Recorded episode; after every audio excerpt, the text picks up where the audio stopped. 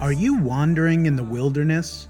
Or are you a voice in the wilderness? Welcome to the Revival Cry podcast. This is your host, Eric Miller. Isaiah 40, verse 3 says, Prepare the way of the Lord, make straight in the desert a highway for our God. The goal of this podcast is to encourage you to use the voice God has given you to make Jesus famous. Every week, we will share principles from the Word of God, interviews, and encouragement in order to strengthen your voice. Thank you for joining me today. And now, here is today's podcast.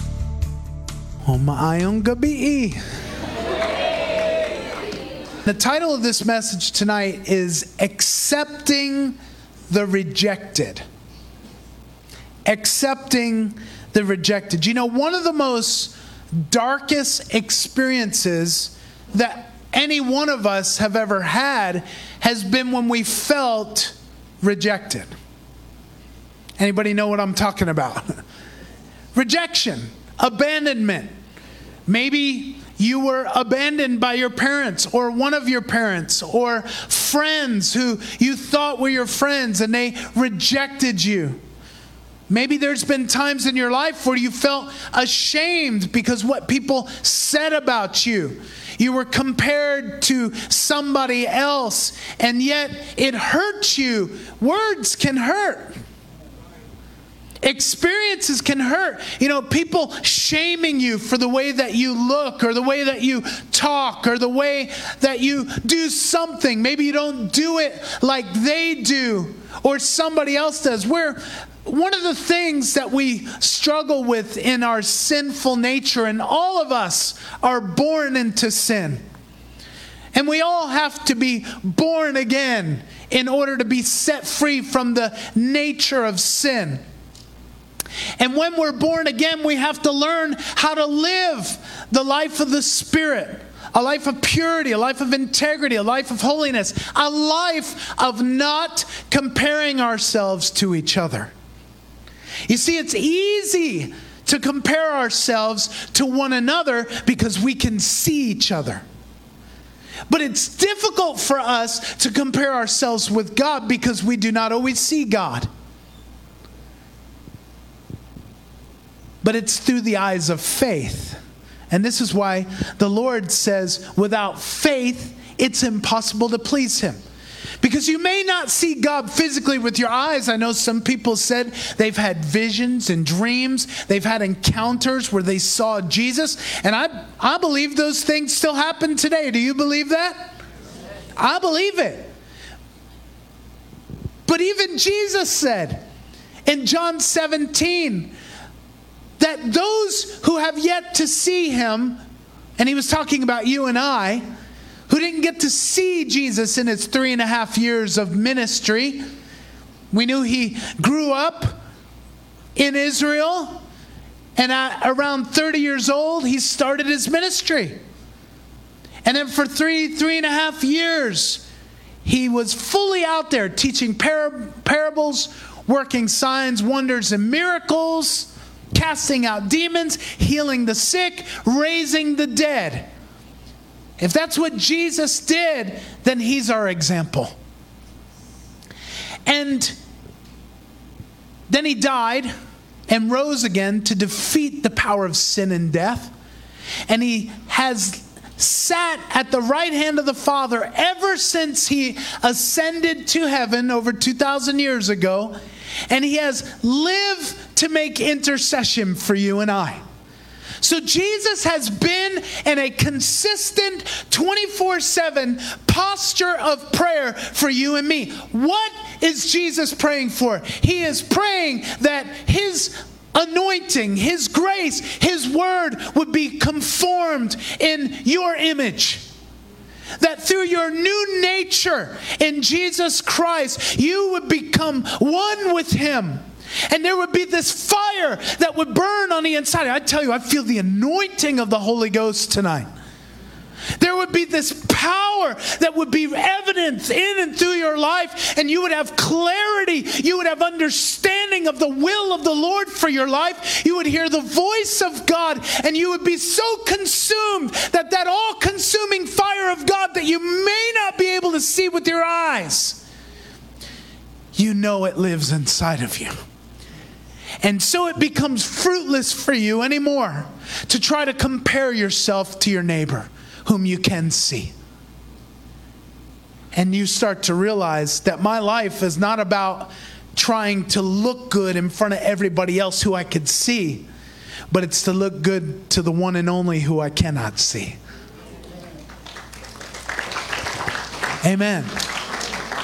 And when He becomes our value and He lives in us, He takes up residence in us. There's no temple anymore, it's been destroyed for over 2,000 years. And the Jews are still looking to rebuild the temple. They're, they're believing that they're, somehow there's going to be a breakthrough and their Messiah will come for the first time. But we know he's already come. And now he doesn't live in temples made by men anymore. He lives in the hearts of you and me.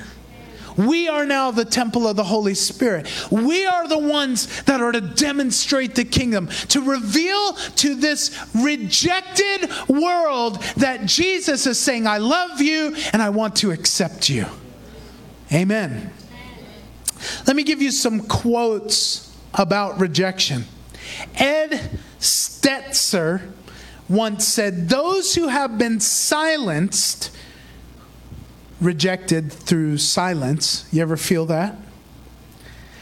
Will naturally seek out some other community where they can find a solve or a healing for their identity pain. Why do people turn to gangs? Well, oftentimes it's because their family is messed up.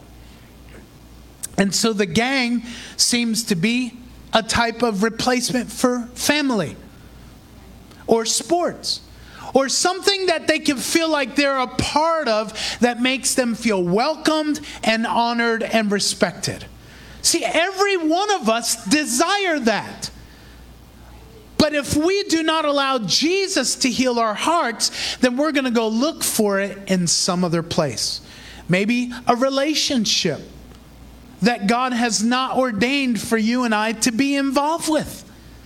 That's why the scripture says, seek first the kingdom of heaven and his righteousness, then all these things that are important to you, which are also important to God, will be added to you. He said, In these instances, we have ceded our opportunity for gospel mission to the world. We have ended, we have given up our opportunity driving those who need King Jesus into the kingdom, other kingdoms that don't give life and do not satisfy. How many of you know there's the kingdom of heaven and there's a kingdom of darkness? And then the kingdom of darkness, it's very welcoming at first. Why don't, why don't you come over here? You know, those Christians, they don't care about you. They don't, they don't really love you like they say they did. You remember when you got rejected when you went to that church? You remember how you didn't feel like the pastor paid attention to you or you weren't chosen for the worship team or something? There's so many things that we experience that cause us to become offended with one another, and we become offended because we feel rejected.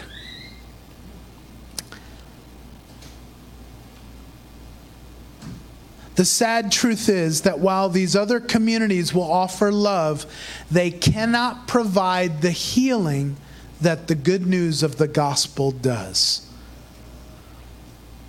Let me read one more. It's from Lysa, Lysa TerKeurst. She said, Rejection has long ties, pulling the pain of yesterday into situations today. What felt hopeless yesterday will feed a hopelessness into today unless we cut those ties.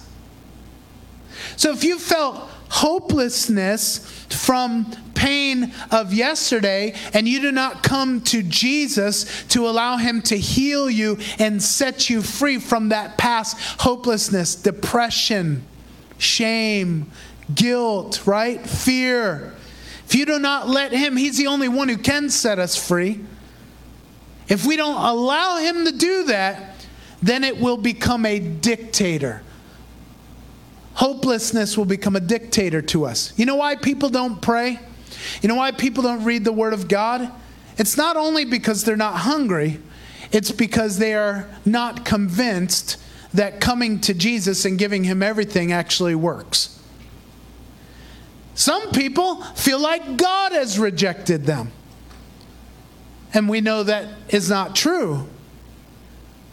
But my point is this is that rejection and abandonment are extremely powerful forces of the enemy that seek to destroy any hope and plans that God has for your life. Because if he can cut you down early on, then he can stop an awakening in a nation. Amen. Jesus experienced what rejection was like. See, I have a beautiful plant here. Isn't it nice? I have a nice flower here. That nice arrangement? I didn't make it. I'm not that good. But it's pretty. So I wanted to do this all day long. And I'm on the way driving here today and I think, where am I going to get a flower? So I'm praying, Lord, I need to find a flower, and it's getting dark, and it's about 5 p.m., 5:15, and I pass the church. I turn right to go down to the uh, funeral home. All right, you, know, you think you can maybe find flowers at the funeral. Actually, I was looking for flowers that nobody was using anymore. So.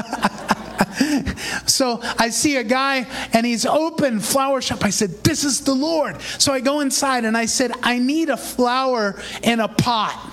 That's not something they normally do. And I need soil. Do you have it? And he says, I have it. So he made this for me. So, and then I got here five minutes late. Sorry, Maki. Listen to this. Can you come here, bro? Help me out here. I'm going to have you hold this mic for me. Just come on this side.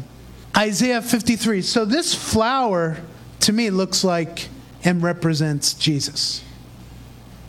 It's beautiful. How many know Jesus is beautiful?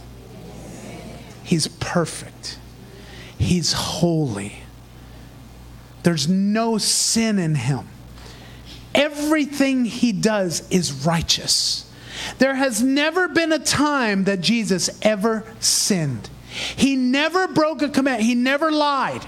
He never cheated. He never stole. He never dishonored his parents. He never allowed a negative thought to become a sinful thought. It's pretty spectacular. But he's the only one who could do that because he was not born in a sin like you and I are. Do you know what it means to have an immaculate conception? It means that Mary when the seed of who Jesus was was placed inside her womb, it was not by her husband, it was by the Holy Spirit. So Jesus, although fully God, is also fully man. He's the God man. He's the one who became perfect, like this flower. But we're going to read Isaiah 58 or 53 because something happened to Jesus that he willingly allowed to take place himself. I'm going to move this forward just a little bit. So it says he was despised and forsaken by men. Now I'm reading from the Amplified Classic Version. It says he was despised and rejected by men. A man of sorrows and pain. He was acquainted with grief and sickness. Like one who men hid their faces from. And we did not appreciate his worth. Surely he has borne our griefs, our sickness, our weaknesses, our distresses, and carried our sorrows and pains of punishment. Yet we ignorantly considered him stricken and afflicted by God. As if with leprosy. That's the meaning. But he was wounded for our transgressions. Whew. I feel this. He was bruised for our guilt and our iniquities, our sin. The chastisement, the discipline, the punishment that was necessary for you and me, he took upon himself. And being, and, and he took upon our well being what was upon him, and by his stripes, we were healed. That doesn't look the same, does it? That doesn't look as beautiful as it did before. But here's the good thing Scripture says that Jesus Christ is the same yesterday, today, and forever. He says, I am the Lord. I do not change. When we talk about the crucifixion, my friend, it wasn't just something bad that Jesus felt. No, he was separated from his Father. He endured. There's a fragrance I could smell from this. Can you smell that? You know why? Because he was cut down. And when he was broken open, there was a fragrance that was released into this world that this world has not felt or smelt since the time of Adam and Eve, where everything was perfect. In 1 Samuel chapter 15, we're going to actually read from chapter 16. I'm just going to read a couple of scriptures here. But right before this, Saul was made king. God wanted to be Israel's king himself and Samuel, who was the prophet and the last of the judges of Israel, heard Israel say, We want a king like other nations. See, they wanted to look like everybody else. Why? Because they were enduring rejection and abandonment. You see, to be a Jew throughout history, you have gone through horrible persecution. The most persecuted people group in the history of the world has been the Jewish people. So it was necessary for Jesus to endure such rejection.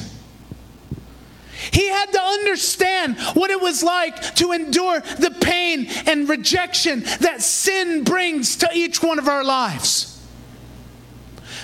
But what Israel did not recognize was that God had a plan to send the Messiah who would suffer for them and give everything away for them so that they can be free and experience his beauty in their own life.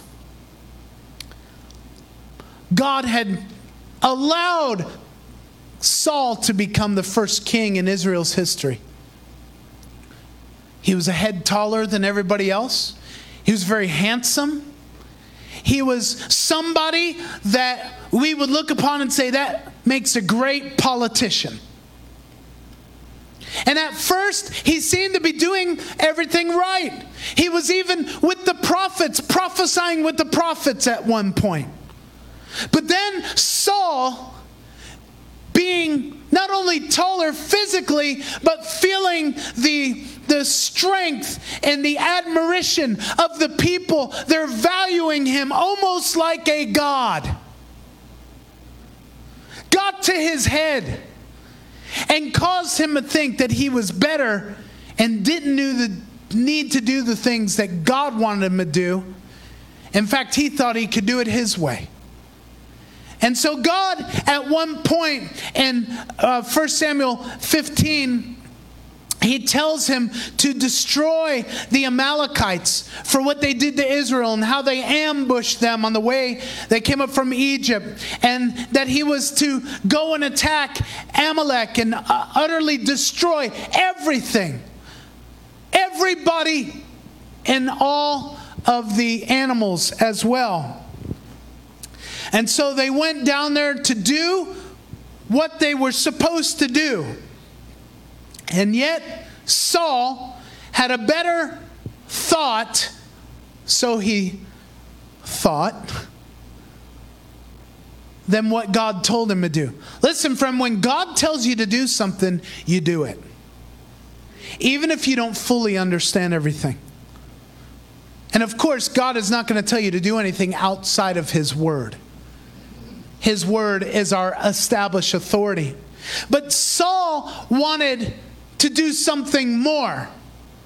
You know, people, I heard somebody talking about the book of Enoch. And while there may be interesting historical things from the book of Enoch, it is not included in the canonization of the Bible. So therefore, it is not scripture. But some people say, well, we don't like what the Bible says, and we like what the book of Enoch says. And so we're going to accept that as if it's inspired by God. But they're not the ones who God chose to put the Bible together. And see, the pride of man is always trying to think that there's a better way other than what God's given us. And so we know that Jesus said, I'm the way, the truth, and the life. No man gets to the Father but through me. He also said that I am the Word that became flesh. And so, how he has revealed himself to us by coming to this earth and through his word is all that you and I need to know. Saul thought there was another way. And so he did not do what God told him to. He allowed King Agag, king of the Amalekites, to stay alive, and he kept back some of the best sheep, the oxen, the fatlings, and the lambs, all that was good, instead of destroying it all like God told him to. And now, in verse 10, 1 Samuel 15, it says, The word of the Lord came to Samuel. God said, I greatly regret that I have set up Saul as king. Now, does that mean that God made a mistake? No.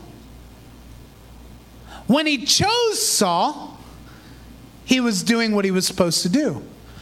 But God gives you and me a will, an ability, ability to choose should I obey God or do it my way or do it the way that somebody else tells me to do it?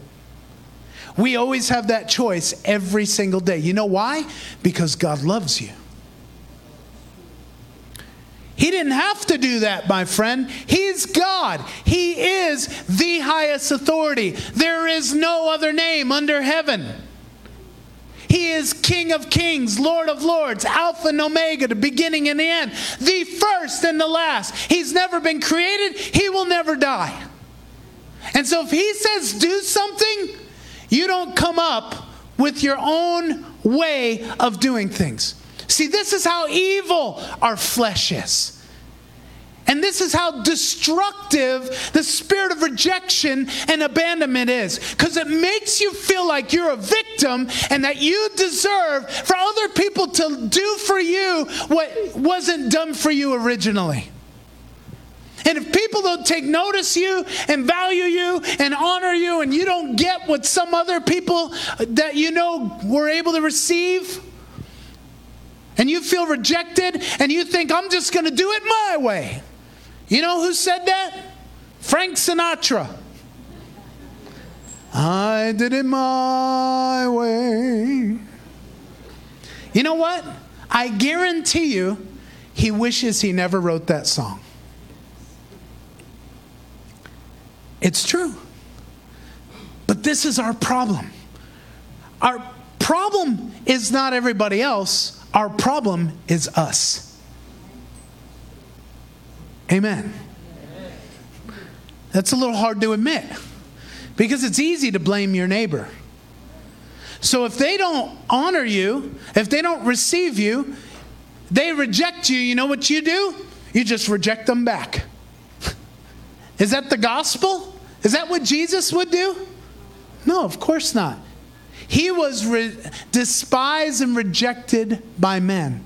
And then when he was on the cross with nails through his hands and his feet, a crown of thorns inches deep into his skull, he was whipped and beaten, marred beyond description. What did he say on that cross? Father, forgive them. I don't know that I could have done that. If you threw me in jail for something that I didn't do and I was falsely accused, I would probably want to fight for my rights. I need to hire a lawyer. Right?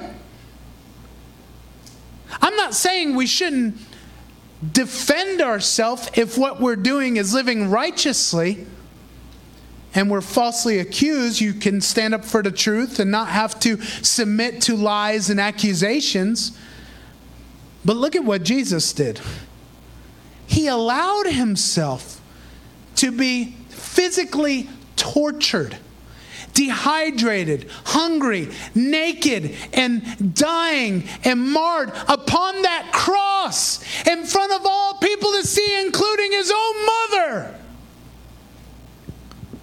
When he could have said, Angels, come, and destroyed everybody who came against him. He could have. But he didn't do that. 1 Samuel 15, 22 through 23. So Samuel said, Has the Lord a great delight in burnt offerings and sacrifices, as in obeying the voice of the Lord? Behold, to obey is better than sacrifice and to heed than the fat of rams. For rebellion is as the sin of witchcraft. And stubbornness is as iniquity and idolatry. Because you have rejected the word of the Lord, he has rejected you from being king. So when God rejected Saul, was he righteous in doing that? Yes, he was. Because he's the authority and Saul did not do what he told him to do. And so Saul did his own thing, and because of this, God says, I reject you as king. Now, Saul could have been repentant, but he was not. In fact, we see that Saul has a major anger problem. So that when God chooses someone else, King David, who we're going to read about in just a moment, he's jealous. He could have lived his life in humility and brokenness. But see, we don't like that.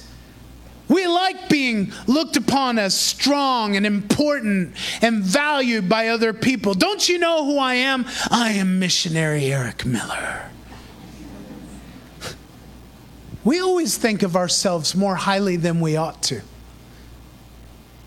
But Jesus, the Son of God, God incarnate, willingly laid his life down and didn't fight back. And he became the most victorious man in history through humility, through brokenness, through death to self. Rebellion is as the sin of witchcraft. I'm not involved with witchcraft. Well, did you dishonor your parents today? No, it's not like that. Oh, it's not. So, are you now dictating what the law is and what it's not? Because here's the problem God made these laws, and He's perfect, and you and I are not. So, either we look at them and say, There's no way I can obey them, I need help, or we think, I'm going to become my own law. That's what happened to the devil, and that didn't work out good for him. You know, some rejection we experience we inherit from our sinful nature. Some rejection we experience, we receive from those in authority pastors, spiritual leaders, parents, teachers, coaches. There could be anybody who rejects us. Some rejection we experience, we encounter from friends, people that we trusted. Some rejection we, experience, rejection we experience, we inflict upon ourselves. Our own disobedience leads to deception. I don't need God, I can do it my way. Some rejection we experience, we fight from the enemy because he hates us. And if you call yourself a son or a daughter of God, he wants you to feel rejection so that you will not become used by God to tear down his kingdom. Some rejection we experience, we allow offenses to fester in our heart, and time does not heal unforgiveness. You say, Eric, this sounds so difficult. It is, because sin is evil, it leads to death. And what Jesus endured for you and me was a horrible price. And we don't have the right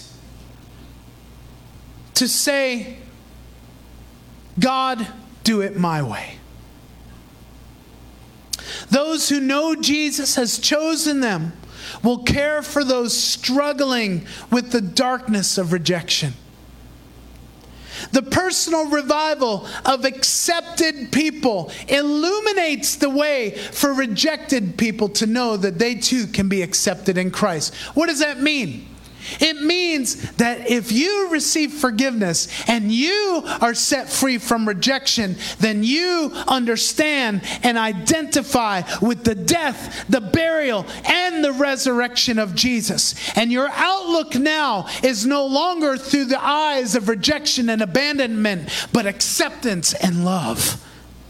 And your desire now is to go find those living in darkness and reveal to them there's forgiveness. There's freedom. There's hope. You don't have to find your identity in rejection.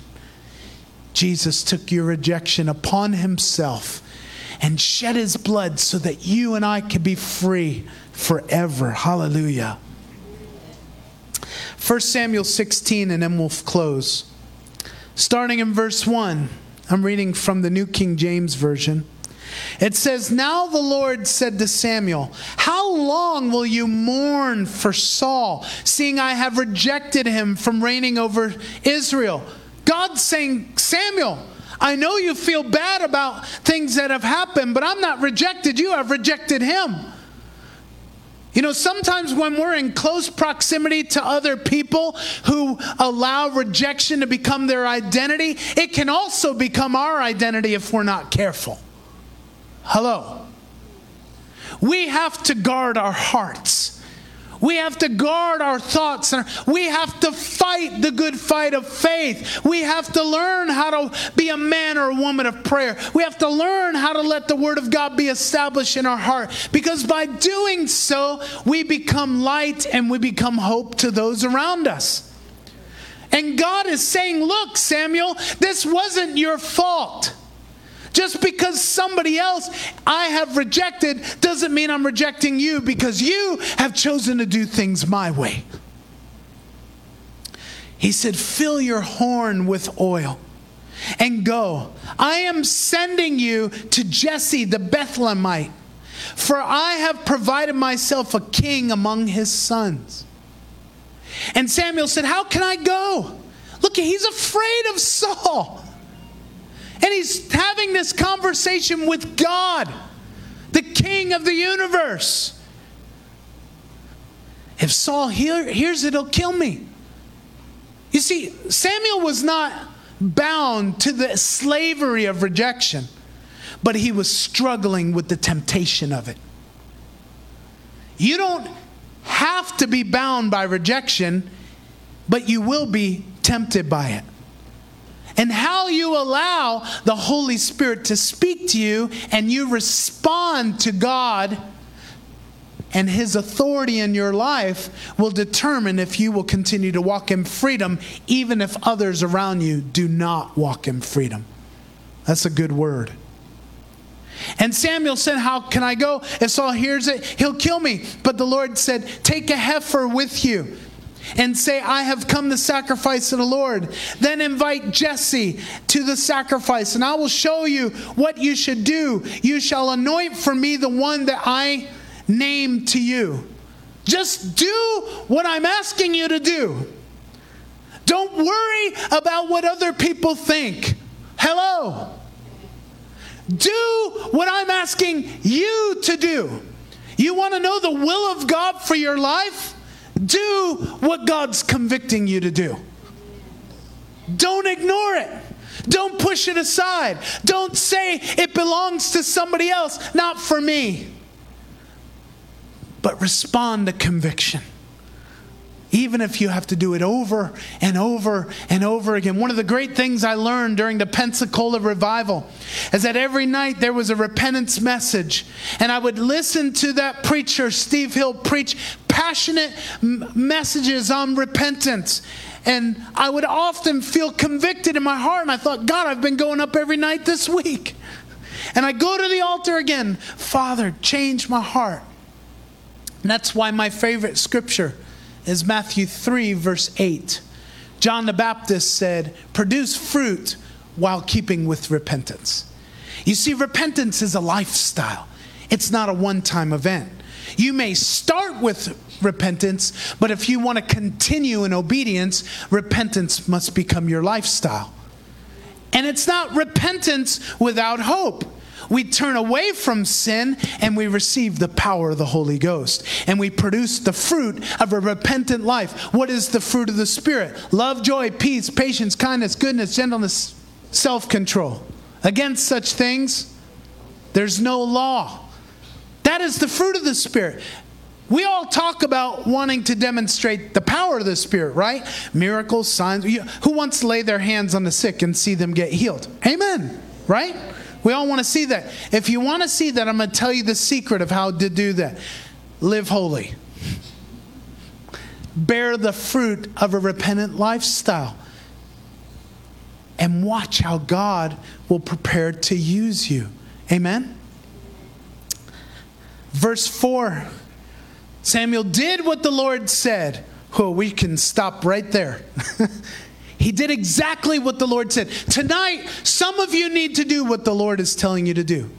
You feel conviction in your heart, and that's the Holy Spirit. He loves you. Condemnation says, don't go up there. You'll be embarrassed. What about what other people will think about you? Who cares what they think? They didn't die for you. Jesus did, and He loves you. And He uh, allows you to feel conviction because He's like, oh, I want to draw him, I want to draw her closer to me. Because if you can carry the heart of Jesus, then you can be effective to bring transformation in your generation. Then invite Jesse to the sacrifice, and you'll anoint the one. He went to the elders, to the town, and the elders, Samuel had such authority that when he's walking into town, it said that they trembled at his coming. Why? He was a man who walked with God.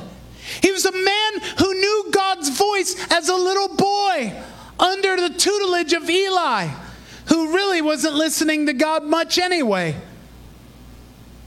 And then what happened?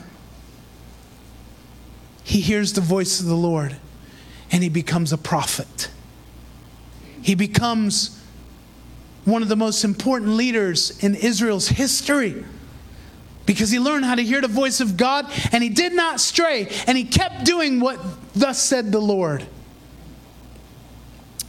they said, Do you come peaceably? He said, Peaceably. I have come to sacrifice to the Lord. Sanctify yourselves, prepare yourselves, and come with me to the sacrifice. You see, when somebody walks free from rejection and walks free from abandonment, they start walking in boldness and authority. They start walking in power. They start walking around not intimidated. They start walking around not being ashamed of God anymore. They start talking about Jesus because they know they, that He did something for them that nobody else could do. And they live in a holy fear of the Lord. And they're motivated by the great love of the Father for them. And they say, I will do anything for you because you're the lover of my soul. Verse 7 But the Lord said to Samuel, Do not look at his appearance in choosing who the next king of Israel would be, or at his physical stature, because I have refused him. Friend, God, man looks at the outward appearance, but God looks at the heart. If your heart is clean and pure and holy and hungry and waiting and living for Jesus in the secret, I promise you, God will open up doors for you. I promise you, God will prepare the way for you. I promise you that God will lift you up when you're ready. For the Lord does not see as man sees, for man looks at the outward appearance, but God looks at the heart. Verse 8 So Jesse called Abinadab and made him pass before Samuel. And he said, Neither has the Lord chosen this one. Then Jesse made Shammah pass by, and he said, Neither has the Lord chosen all the brothers of Jesse. The Lord has not chosen these. And Samuel said to Jesse, Are all the young men here? Then he said, There remains the, yet the youngest. And there he is, you know, he's, he's with the sheep. He's not really that impressive. He's not that big, he's not that strong. He's out there with the sheep all day. He talks to himself a lot. He's singing songs all the time. We don't know what he's even singing. And Samuel said to Jesse, Send and bring him for we will not even sit down until he comes here. My friend, if you will get free from rejection and know that you are accepted in the beloved of the Lord, and you get freed by the love of God into your destiny, into your purpose, you're going to value what the Lord has done, and the resurrected Jesus will manifest himself in and through your life even when you least expect it. We're not even going to sit down. He brought him in. Now he was ruddy, with bright eyes and good looking. And the Lord said, Arise and anoint him. This is the one. Then Samuel took the horn of oil and anointed him in the midst of his brothers, who were probably shocked that they were not chosen. And the Spirit of the Lord came upon David from that day forward. So Samuel arose and went to Ramah. But the Spirit of the Lord departed from Saul. Once the Spirit of the Lord was put on David, it had already departed from Saul. I'm going to tell you one of the worst experiences in my life is when I was a youth pastor in the state of Delaware and I was addicted to pornography. And for three and a half years, I struggled. And I wanted to get free. And I was trying to do whatever I could to get free. But I was still very selfish and prideful and holding on to that slave enslavement of sin. And I didn't want everybody to know. I was embarrassed, full of shame.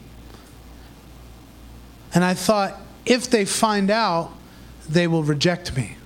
So I became more concerned about what people thought instead of what God thought. And so we did a big youth lock in. I don't know if you guys do lock ins ever before, where we have all the young people come and stay at the church and we lock the door.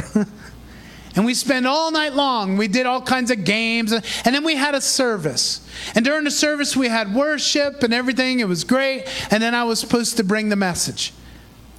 And I was bringing a message. And I, you know, was living this double life. So I was never fully confident in what I was saying. But we had 225 teenagers there. And I was surprised at how many came. And at the end, I said, well, maybe I'll give an altar call. And I gave an altar call, and 80 plus teenagers come running forward. And I heard the voice of the Lord as clear as I ever heard. He said, They're not coming because of your preaching, they're coming because I'm drawing them to myself. In other words, I am bypassing you to get to them because I know who you are in secret. That was one of the most painful things I ever experienced. And nobody knew I was experiencing that except me and God. To feel like, because I was the man of God, I was the youth pastor. I had a title.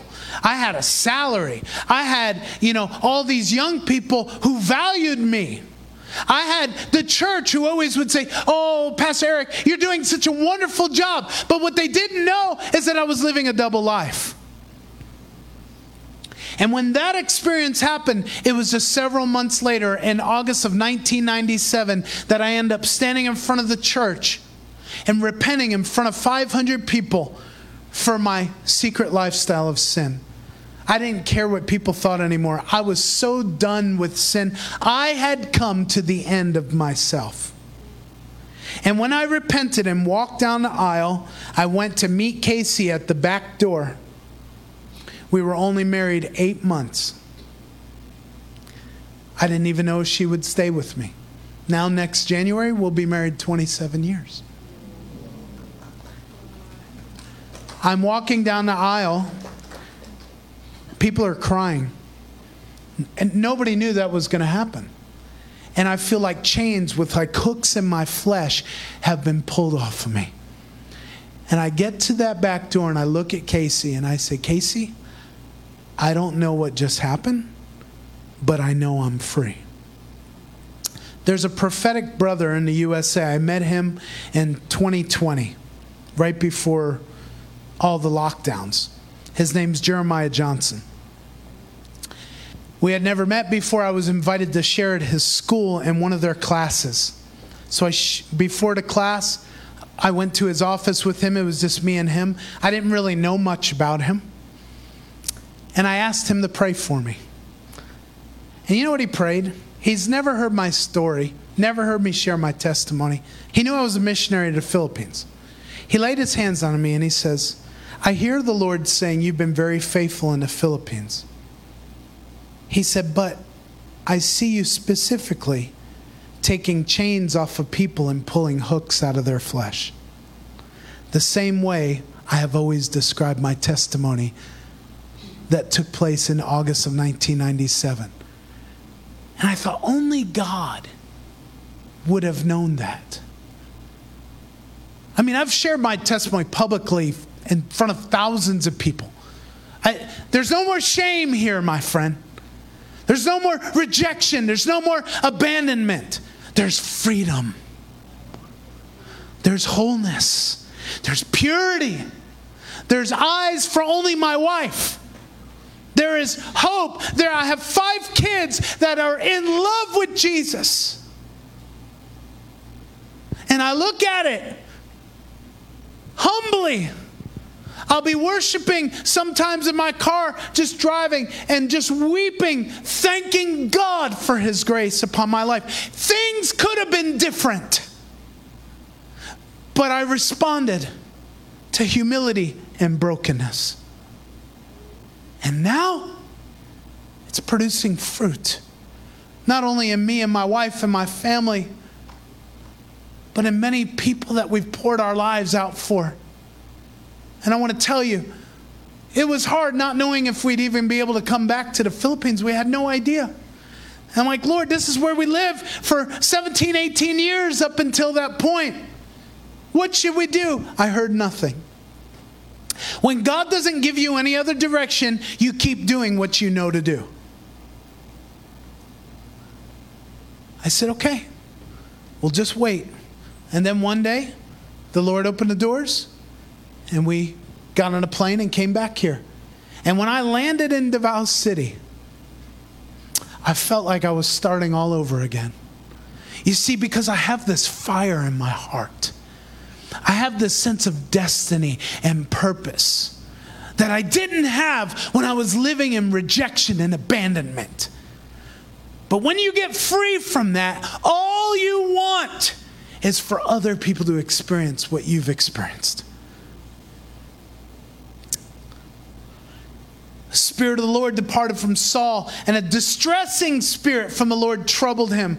And Saul's servant said to him, Surely a distressing spirit from God is troubling you. Let our master now command your servants who are before you to seek out a man who was a skillful player on the harp, and it shall be that he will play it with his hand when the distressing Spirit of God comes upon you, and you shall be well. So Saul said to his servants, Provide me now a man who could play well, and bring him to me. Then one of the servants said, Look, I have seen the son of Jesse, the Bethlehemite who is skillful in playing, a mighty man of valor, a man of war. We're talking about the boy David, who has no experience except killing a lion and a bear and taking care of sheep. But God says, because his heart is after me, he's qualified to be used by me.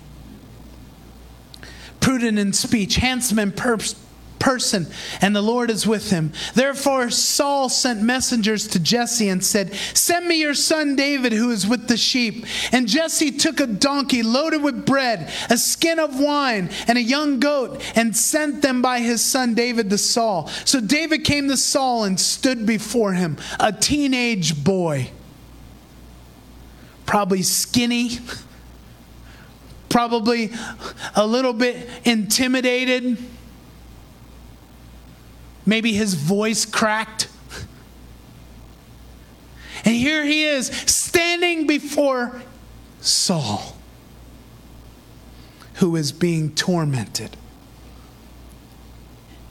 And Saul loved him greatly, and he became Saul's armor bearer. Then Saul sent to Jesse, saying, Let David stand before me. He has found favor in my sight. And so it was, listen, last verse whenever the Spirit of God was upon Saul, that David would take a harp and play it with his hand. Then Saul would become refreshed and well, and a distressing spirit would depart from him. Friend, the distressing spirit didn't leave because he was a skillful player only. The distressing spirit left because David was free from rejection. Do you hear me? Saul was bound by rejection. There's people around you in your family, your friends, where you live that are bound by rejection. And your acceptance and knowing who you are in Christ is key to their personal revival. If you do not demonstrate the kingdom by walking in freedom, then those living in darkness will never see a great light. You are called to be the light of the world and the salt of the earth. You. But you cannot be that simply because you go to church. You be that because you're a disciple of Jesus in church and outside of church.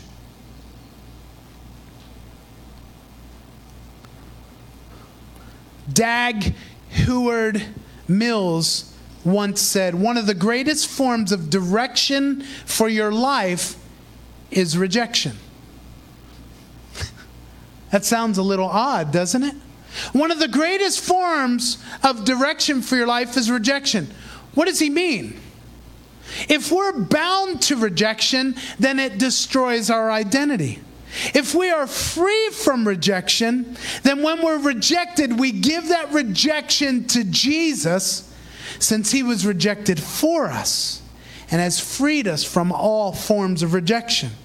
Jesus accepts us as sons and daughters and turns us into kings. Experiencing rejection as a son or a daughter reveals who is against us and who is for us. Jesus will never leave us or forsake us. Therefore, always look at life from the inside of being in Christ And the only thing rejection will do for you is make you more aware that the Holy Spirit is leading you into all truth. What does that guy's quote mean? One of the greatest forms of direction in life is rejection. Is because when a Christian is rejected, they bear the nature and character that Jesus Christ shed for them. He empowers them. You don't have to be bound. You don't have to be cut down anymore. You can be free. You can be free from word curses tonight. You could be free from abuse. You could be free from hopelessness, depression, and suicidal thoughts. You could be free from homosexuality, from pornography, from lying, from cheating, from stealing. Eh, I know 80% of the time, if I ask somebody in the Philippines, Are you a Christian? they're going to say yes. And I always ask them, Oh, okay, you're a Christian. Then I say, What did Jesus save you from? And then many of them say, sin. Sounds like the right answer. And I'll say, oh, okay, what sin specifically did Jesus set you free from? Most of them cannot answer that. You know why? Because if you don't have a personal testimony of encountering God for yourself, then you don't know what to tell people you've been set free from. The general understanding of being set free from sin is not enough. You need to have an encounter with God. You need to know that freedom is for you. Freedom is now, it's not for tomorrow. You need to know that this is not the end game. Right here. Look at this. This is dead. But look at this. Mmm, smell that right there. Oh, that's nice. Look at that. What do you think that red one there looks like? That's Jesus to me. You see, because when Jesus was cut down for you and me, he begins to make other people beautiful. And see, in heaven, I believe it's going to be the most beautiful place that we could ever imagine. And it's not beautiful just because of flowers, it's beautiful because of redeemed hearts and minds. This is what you and I should look like. We should not look like this anymore. Because Jesus died and he rose again. And he lives forever. He is alive. Thank you for listening to Revival Cry with Eric Miller. Please subscribe, rate, and write a review for this podcast on iTunes, cpnshows.com, or wherever you listen to podcasts. To find out more or partner with our missions work around the world, please visit us at revivalcry.org. I look forward to being with you next week.